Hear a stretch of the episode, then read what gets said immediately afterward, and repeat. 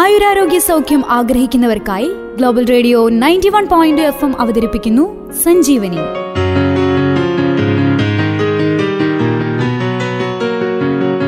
ആയുരാരോഗ്യ സൗഖ്യത്തിലേക്കൊരു വഴികാട്ടി.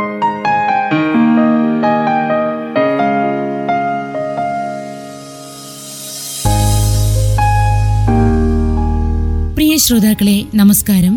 ഗ്ലോബൽ റേഡിയോ 91.2 FM ആരോഗ്യ പരിപാടിയായ സഞ്ജീവനിയിലേക്ക് ഏവർക്കും സ്വാഗതം.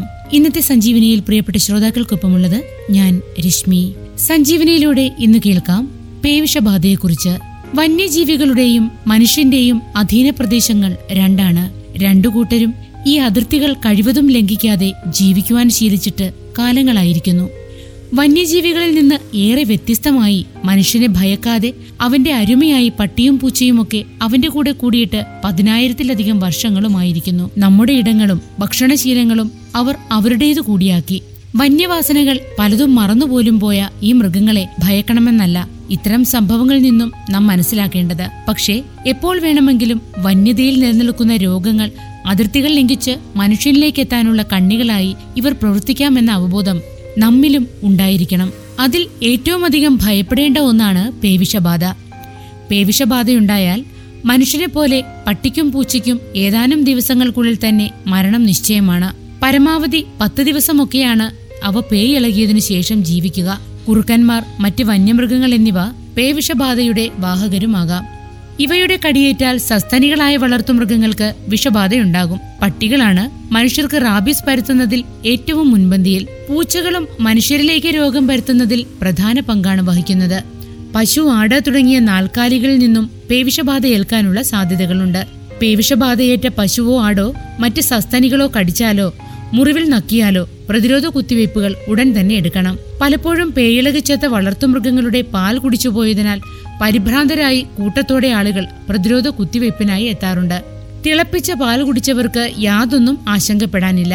ആ ചൂടിൽ വൈറസ് പൂർണ്ണമായും നശിച്ചുപോകും. തിളപ്പിക്കാത്ത പാൽ കുടിച്ച് പേവിഷബാധയേറ്റതായി ഇതുവരെ ലോകത്തെവിടെയും റിപ്പോർട്ട് ചെയ്യപ്പെട്ടിട്ടില്ല. എങ്കിലും വായിലെയോ മറ്റോ ചെറിയ മുറിവുകളിലൂടെ പാലിലെ വൈറസ് മനുഷ്യ ശരീരത്തിൽ പ്രവേശിക്കുവാനുള്ള സാങ്കേതിക സാധ്യത നിലനിൽക്കുന്നുണ്ട്.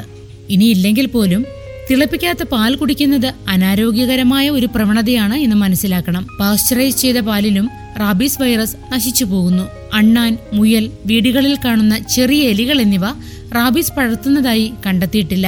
അതുകൊണ്ട് ഇവ കടിച്ചാൽ പ്രതിരോധ കുത്തിവയ്പ്പുകൾ സാധാരണയായി നൽകാറില്ല. വലിയ പെരുച്ചാഴി കടിച്ചാലോ മാന്തിയാലോ പേവിഷബാധ ഏൽക്കാതിരിക്കാനുള്ള കുത്തിവയ്പ്പുകൾ എടുക്കണം. ഇന്ത്യയിൽ സാധാരണ കാണാറുള്ള വവ്വാലുകളിൽ ഇതുവരെ റാബീസ് വൈറസ് കണ്ടെത്താനായിട്ടില്ല. എന്നാൽ പല പാശ്ചാത്യ രാജ്യങ്ങളിലും കാണുന്ന ചിലയിനം വവ്വാലുകൾ റാബീസിന്റെ രോഗവാഹകരാണ്. കടിക്കുമ്പോൾ ഉമിനീരിലൂടെ മനുഷ്യ ശരീരത്തിൽ പ്രവേശിക്കുന്ന റാബീസ് വൈറസ് നാഡികൾ വഴി തലച്ചോറിലെത്തുന്നു. ഇടയ്ക്കിടെ കാൽപാദങ്ങൾ നക്കിത്തുടച്ച് വൃത്തിയാക്കുന്ന ശീലമുള്ള മൃഗങ്ങൾ മാന്തിയാലും ഉമിനീരിലുള്ള വൈറസ് മനുഷ്യ ശരീരത്തിൽ പ്രവേശിക്കാം. തുടർന്ന് തലച്ചോറിലുണ്ടാകുന്ന എൻസെഫലൈറ്റിസ് അഥവാ മസ്തിഷ്ക വീക്കം പലവിധ ലക്ഷണങ്ങളാണ് ഉണ്ടാക്കുന്നത്. പലപ്പോഴും തുടക്കം തലവേദനയോടുകൂടിയ ഒരു പനിയിൽ നിന്നാണ്. ചിലർക്ക് കടിയേറ്റ ഭാഗത്ത് തരിപ്പോ ചൊറിച്ചിലോ അനുഭവപ്പെടാം. എന്നാൽ വിരലിൽ എണ്ണാവുന്ന ദിവസങ്ങൾക്കുള്ളിൽ തന്നെ പെരുമാറ്റത്തിലുള്ള വ്യത്യാസങ്ങൾ, ഉറക്കമില്ലായ്മ, വിഭ്രാന്തി എന്നിവ പ്രകടിപ്പിക്കുന്നു. വെള്ളം ഇറക്കാനുള്ള ബുദ്ധിമുട്ട് പലപ്പോഴും വെള്ളം കാണുമ്പോഴുള്ള പേടിയായാണ് രോഗി പ്രകടിപ്പിക്കുക. അന്ത്യം പലപ്പോഴും ദാരുണമായിരിക്കും. ചെറിയ വെളിച്ചമോ ഇളം കാറ്റോ പോലും കടുത്ത ബുദ്ധിമുട്ടുകൾ ഉണ്ടാക്കുന്ന, ഇടയ്ക്കിടെ അപസ്മാരം ഉണ്ടാകുന്ന, ബോധത്തിലും അബോധാവസ്ഥയ്ക്കുമിടയിൽ മുങ്ങി നിവരുന്ന ദാരുണമായ ഒരവസ്ഥയാണ് പേവിഷബാധ ഏറ്റയാൾക്കുണ്ടാവുക. പേവിഷബാധയുണ്ടായാൽ മരണം 100% ഉറപ്പാണ്. അപൂർവമായി ചിലർ ലോകത്ത് പല ഭാഗങ്ങളിലായി രക്ഷപ്പെട്ടതായി രേഖപ്പെടുത്തിയിട്ടുണ്ടെങ്കിൽ പോലും അതൊക്കെ വിരലിലെണ്ണാവുന്നവ മാത്രമാണ്. കടിയേറ്റാൽ ആദ്യം ചെയ്യേണ്ടത് മുറിവ് 10-15 മിനിറ്റോളം സോപ്പ് ഉപയോഗിച്ച് നന്നായി വൃത്തിയാക്കുക എന്നതാണ്. മുറിവിന്റെ വായിലുള്ള വൈറസുകളെ നശിപ്പിക്കാനാണിത്. വെറും കൈകൊണ്ട് കഴിവതും മുറിവിൽ തൊടാതെ നോക്കണം. കൈകളിൽ മറ്റു മുറിവുകൾ ഉണ്ടെങ്കിൽ അതിലൂടെ വൈറസ് പകരാതിരിക്കാനാണിത്. മുറിവ് വൃത്തിയാക്കിയതിനു ശേഷം മുറിവിൽ ബെറ്റാഡിൻ പോലുള്ള അണുനശീകരണ മരുന്നുകൾ ഇടാം. അതേ മൃഗത്തിൽ നിന്നും വീണ്ടും കടിയേൽക്കാതെ നോക്കുകയും വേണം. ഉപദ്രവിച്ച മൃഗത്തെ എവിടെയെങ്കിലും പൂട്ടിയിടുകയും നിരീക്ഷിക്കുകയും ചെയ്യാം. മുൻപ് പറഞ്ഞ മൃഗങ്ങളിൽ ഏതിൻ്റെയെങ്കിലും കടിയോ മാന്തലോ ഏറ്റാൽ താമസിയാതെ തന്നെ വൈദ്യസഹായം തേടണം. പ്രതിരോധ ചികിത്സാരീതി നിർണ്ണയിക്കുന്നത് പലവിധ മാനദണ്ഡങ്ങൾ കണക്കിലെടുത്താണ്. ആന്റി റബീസ് വാക്സിൻ, ഇമ്യൂണോഗ്ലോബുലിൻ എന്നീ രണ്ട് മരുന്നുകളാണ് പ്രധാനമായും പ്രതിരോധ ചികിത്സയ്ക്ക് ഉപയോഗിക്കുക. വിഷബാധയുണ്ടാകാനുള്ള സാധ്യത അളക്കാൻ ചില മാനദണ്ഡങ്ങൾ നിലവിലുണ്ട്. മൃഗങ്ങളെ തൊടുക, ഭക്ഷണം കൊടുക്കുക, മുറിവുകളില്ലാത്ത തൊലിപ്പുറത്ത് മൃഗങ്ങൾ നക്കുക എന്നിവ വഴി വിഷബാധ ഏൽക്കാനുള്ള സാധ്യതകളില്ലാത്തതിനാൽ കാറ്റഗറി 1 ഉൾപ്പെടുത്തി ഇവയ്ക്ക് കുത്തിവയ്പ്പുകൾ നൽകേണ്ടതില്ല. ആ ഭാഗം നന്നായി ഒഴുകുന്ന ടാപ്പ് വെള്ളത്തിൽ സോപ്പ് ഉപയോഗിച്ച് 10-15 മിനിറ്റ് കഴുകിയാൽ മാത്രം മതിയാകും. തൊലിപ്പുറത്തുള്ള മാന്തൽ, രക്തം വരാത്ത ചെറിയ പോറലുകൾ എന്നിവയ്ക്ക് കാറ്റഗറി 2 ഉൾപ്പെടുത്തി പ്രതിരോധ കുത്തിവയ്പ് എടുക്കണം. രക്തം പൊടിഞ്ഞ മുറിവുകൾ, മുറിവുള്ള തൊലിപ്പുറത്ത് നക്കുക, ചുണ്ടിലോ വായിലോ നാക്കിലോ നക്കുക, വന്യമൃഗങ്ങളുടെ കടി എന്നിവയുടെ അപകട സാധ്യത കാറ്റഗറി 3 ഉൾപ്പെടുക. അതുകൊണ്ട് തന്നെ സാധാരണ നൽകാറുള്ള ആന്റി റാബീസ് കുത്തിവയ്പ്പിനോടൊപ്പം ആന്റി റാബീസ് ഇമ്യൂണോഗ്ലോബുലിൻ കൂടി നൽകാറുണ്ട്. മുറിവിന് ചുറ്റുമായി എടുക്കുന്ന ഈ ഇമ്യൂണോഗ്ലോബിനുകൾ പെട്ടെന്ന് തന്നെ പ്രതിരോധം പ്രദാനം ചെയ്യുന്നവയാണ്. ആന്റി റാബീസ് വാക്സിൻ ശരീരത്തിൽ പ്രതിരോധ ആന്റിബോഡികൾ ഉണ്ടാക്കി വരാനെടുക്കുന്ന കാലയളവിൽ ഇമ്യൂണോഗ്ലോബുലിൻ സുരക്ഷ ഉറപ്പാക്കുന്നു. ഇത്തരത്തിലുള്ള മുറിവുകൾ കഴിവതും തുന്നാറില്ല. തുന്നുമ്പോൾ മുറിവിന് ചുറ്റുമുള്ള നാഡികളിലൂടെ വൈറസ് മസ്തിഷ്കത്തിലെത്താനുള്ള സാധ്യത കൂടിയേക്കാം എന്നതുകൊണ്ടാണ് ഇങ്ങനെ ചെയ്യുന്നത്. എന്നാൽ തുന്നലിടേണ്ടി വരുന്ന ചില സാഹചര്യങ്ങളിൽ ഇമ്യൂണോഗ്ലോബുലിൻ നൽകിയാണ് തുന്നലിടാറുള്ളത്. പൊക്കിളിന് ചുറ്റും ഒരുമിച്ചെടുക്കുന്ന വേദനാജനകമായ പഴയ കുത്തിവയ്പ്പുകളൊന്നും ഇപ്പോഴില്ല. തോളിന് താഴെ തൊലിപ്പുറത്ത് പല ദിവസങ്ങളിലായി എടുക്കുന്ന 4 ഡോസുകളാണ് ഇപ്പോഴത്തെ രീതി. പേശികളിൽ പല ദിവസങ്ങളിലായി എടുക്കുന്ന 5 ഡോസുകളുള്ള രീതിയും സ്വീകാര്യമാണ്. ചില സ്വകാര്യ ആശുപത്രികളിൽ ഇങ്ങനെയാണ് നൽകുക. ആർക്ക് കടിയേറ്റാലും പ്രതിരോധ കുത്തിവയ്പ് എടുക്കണം. അതിന് ഗർഭിണിയാവട്ടെ, മുലയൂട്ടുന്ന അമ്മയാവട്ടെ, നവജാത ശിശുവാകട്ടെ, 100% മരണസാധ്യതയുള്ള ഈ രോഗത്തിന് കുത്തിവയ്പ് എടുക്കുകയാണ് അനുയോജ്യമായ മാർഗം. ഒരിക്കൽ കടിയേറ്റ് മുഴുവൻ കുത്തിവയ്പ്പുകളും എടുത്തവർക്ക് 3 മാസത്തിനുള്ളിൽ വീണ്ടും കടിയേറ്റാൽ ഒരിക്കൽ കൂടി കുത്തിവയ്പ്പുകൾ എടുക്കേണ്ടതില്ല. പ്രതിരോധ കുത്തിവയ്പ്പുകൾ മുഴുവൻ ഡോസുകളും ഒരിക്കലെടുത്താൽ വർഷങ്ങളോളം പ്രതിരോധശേഷി നിലനിൽക്കുമെന്ന് തന്നെയാണ് പഠനങ്ങൾ കാണിക്കുന്നത്. എന്നാലും 3 മാസത്തിന് ശേഷം വീണ്ടും ഉണ്ടാകുന്ന കടികൾക്ക് 2 ഡോസുകൾ കൂടി 3 ദിവസങ്ങളിലായി ഒരു തോളിൽ തന്നെ കൊടുക്കാറുണ്ട്. മുൻപുണ്ടാക്കിയ ആന്റിബോഡികളെ ഒന്നുകൂടി ഉണർത്തി പ്രതിരോധം ശക്തിപ്പെടുത്താനാണ് ഇങ്ങനെ ചെയ്യുന്നത്. എന്നാൽ ഇവർക്കും ഇമ്യൂണോഗ്ലോബിനുകൾ ആവശ്യമില്ല. ലോകാരോഗ്യ സംഘടനയുടെ ഏറ്റവും പുതിയ പേവിഷബാധ പ്രതിരോധ നിർദ്ദേശങ്ങളിൽ ഏറെ വ്യത്യാസങ്ങളാണ് വന്നിട്ടുള്ളത്. വാക്സിൻ ഡോസുകളുടെ എണ്ണത്തിലും ഇമ്യൂണോഗ്ലോബുലിൻ നൽകേണ്ട രീതിയിലും മാറ്റങ്ങൾ വരുത്തിയിട്ടുണ്ട്. വില കൂടിയ ഇമ്യൂണോഗ്ലോബുലിൻ മരുന്നുകളുടെ വിനിയോഗം അളവിൽ കുറയ്ക്കാൻ സാധിക്കുന്ന ഈ നിർദ്ദേശങ്ങൾ വൈകാതെ ഇന്ത്യയിലും നടപ്പിൽ വരുത്തുമെന്ന് പ്രതീക്ഷിക്കുന്നു.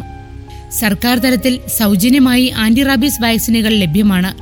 മിക്ക സാമൂഹിക ആരോഗ്യ കേന്ദ്രങ്ങളിലും എല്ലാ താലൂക്ക് ജില്ലാ ആശുപത്രികളിലും ഇവ ലഭ്യമാണ്. ഇമ്യൂണോഗ്ലോബുലിൻ കുത്തിവയ്പ്പുകൾ മിക്ക ജില്ലാ ആശുപത്രികളിലും മെഡിക്കൽ കോളേജുകളിലും ഉണ്ടാകാറുണ്ട്. ശരീരഭാരത്തിന് അനുസൃതമായാണ് ആന്റി റാബീസ് ഇമ്യൂണോഗ്ലോബിൻ നൽകുന്നത്. ചിലർ കടിയേറ്റ് 2 മാസമൊക്കെ കഴിഞ്ഞും ഹോസ്പിറ്റലിലെത്താറുണ്ട്.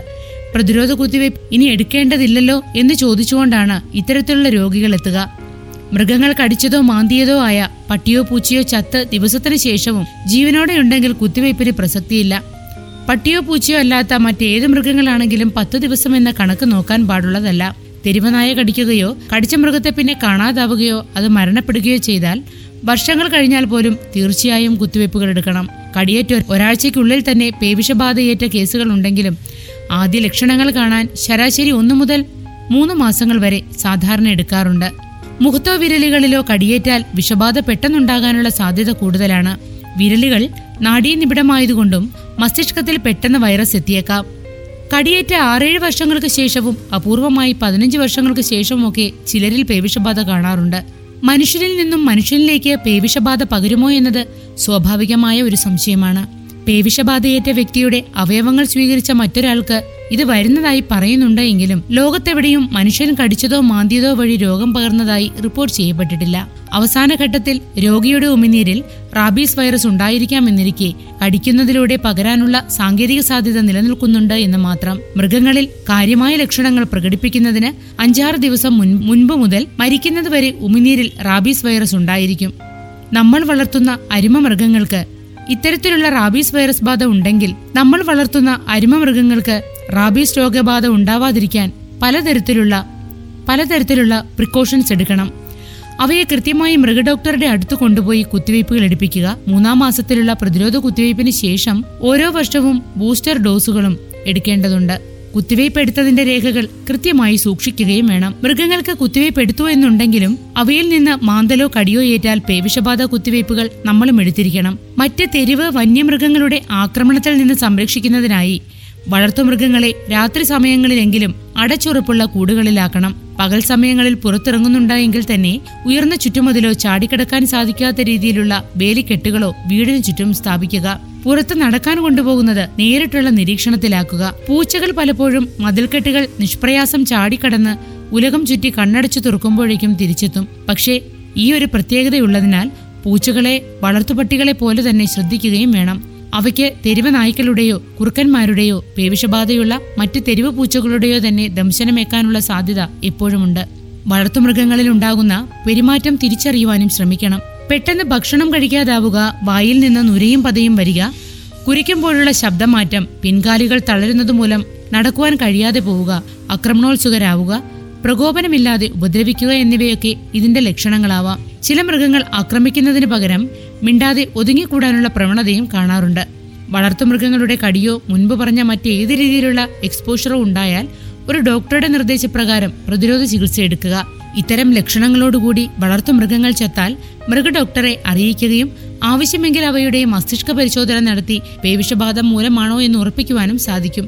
സ്ഥിരമായി മൃഗങ്ങളുടെ കടിയോ മാന്തലോ കിട്ടാൻ സാധ്യതയുള്ള ജോലിയോ സാഹചര്യമോ ഉണ്ടെങ്കിൽ മുൻകൂർ സംരക്ഷണത്തിനായി 3 ദിവസങ്ങളിലായുള്ള പ്രതിരോധ കുത്തിവയ്പ് എടുത്തുവെക്കാം.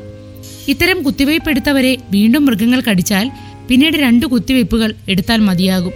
മുൻകൂർ കുത്തിവയ്പ് എടുത്തതുകൊണ്ട് ലഭിച്ച പ്രതിരോധത്തെ ഒന്നുകൂടി ശക്തിപ്പെടുത്തുവാൻ വേണ്ടിയാണ് ഇത്തരത്തിലുള്ള ഇഞ്ചക്ഷനുകൾ എടുക്കുന്നത്. മരണവിധി ഉറപ്പായുള്ള ഒരു രോഗമായതുകൊണ്ട് തന്നെ പേവിഷബാധ തടയാനുള്ള എല്ലാവിധ പ്രതിരോധ മാർഗങ്ങളും വലിയ പ്രാധാന്യമാണ് അർഹിക്കുന്നത്.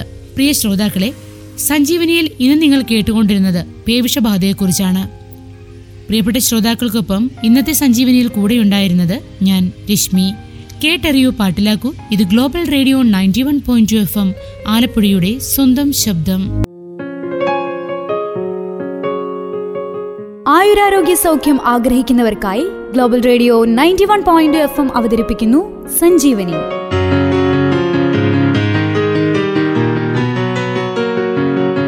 ആയുരാരോഗ്യ സൗഖ്യത്തിലേക്കൊരു വഴികാട്ടി.